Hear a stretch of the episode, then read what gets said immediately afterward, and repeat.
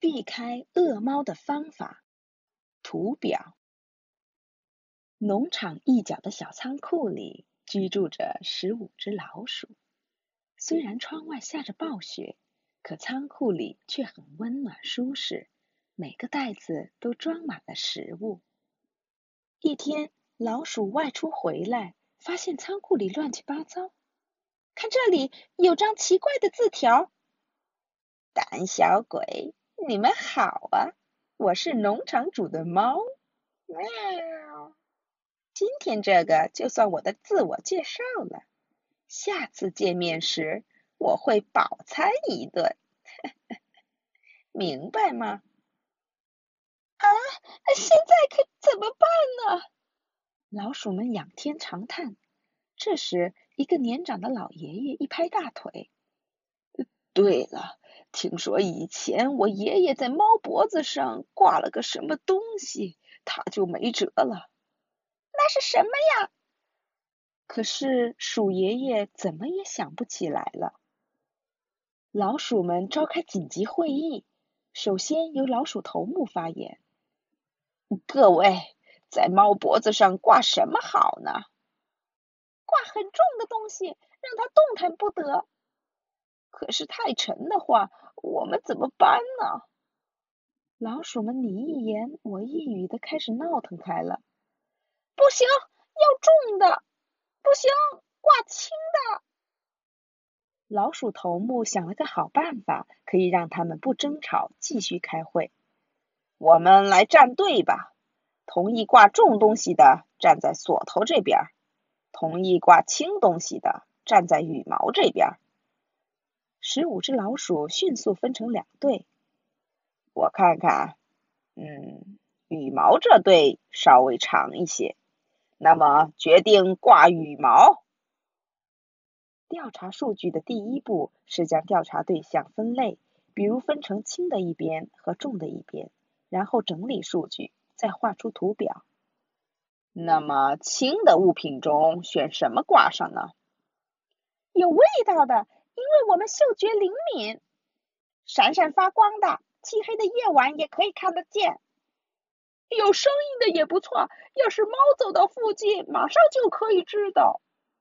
老鼠头目放上了三个瓶子，里面分别装着臭袜子的图片、手电筒的图片和哨子的图片。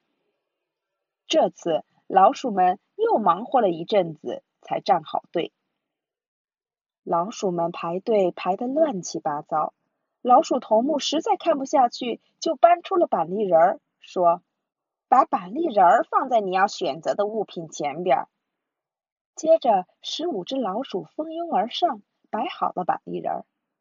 嗯，我看看，这边的板栗仁儿最多。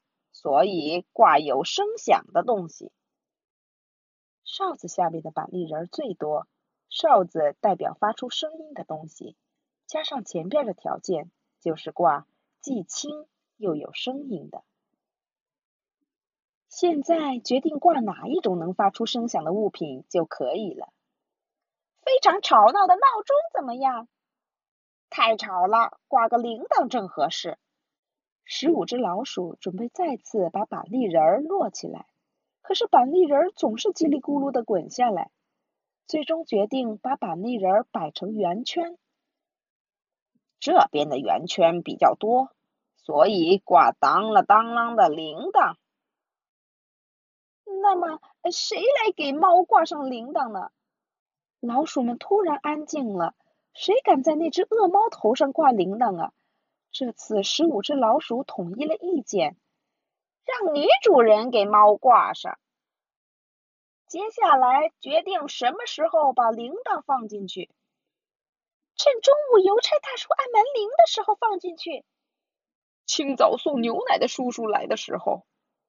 大半夜都睡着的时候。重要的是把铃铛放哪儿？放在猫的餐盘里怎么样？被他发现了怎么办？轻轻放在门口就走吧。这次老鼠头目画起了柱形图。柱形图表一侧是调查对象，一侧是数字，一看柱形的长度就能比较出来了。十五只老鼠配合默契，一举手就可以看清楚赞同哪种意见的老鼠多。赞同最多的那个柱形图就最长。那么就定在邮差大叔按门铃的中午，悄悄放在门前就走。哇塞，终于结束了！老鼠们弄来个铃铛，并精心包装起来。第二天中午，农场主人家的门铃响起来，叮咚，叮咚。女主人一开门，看到了脚旁边的礼盒，给聪颖帅气的猫咪。哎呦，猫咪，给你的礼物呢？哇，是漂亮的铃铛，喜欢吗？女主人把铃铛挂在猫脖子上，猫当然很生气，前爪不停的抓，脖子使劲摇，可是没有用。猫一动，铃铛就响个不停。从那天开始，老鼠们一听到当啷当啷的响声，就藏到院子里、田野里。就这样，十五只老鼠欣喜若狂，顿顿饱餐，度过了冬天。图表和数学思维。图表是为了使收集的资料一目了然而画的表，是被称作组织材料的数学过程的一部分。我们生活中为了找出某种现象背后的信息和意义，会获取材料，这叫做收集材料。把收集的材料画成图表，任何人都能方便快捷的理解。但是，组织材料并未到此为止。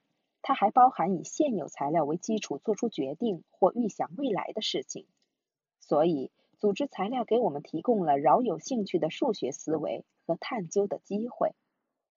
为了使幼儿成功的理解这个课题，首先要把材料分类，达到一目了然的分类效果，比较结果数值的大小进行排序，这些能力都要具备。平时要练习画实物图表、线状图表和柱形图表。也可以和小朋友们以天气、玩具、衣服、食物等为对象进行组织材料的活动。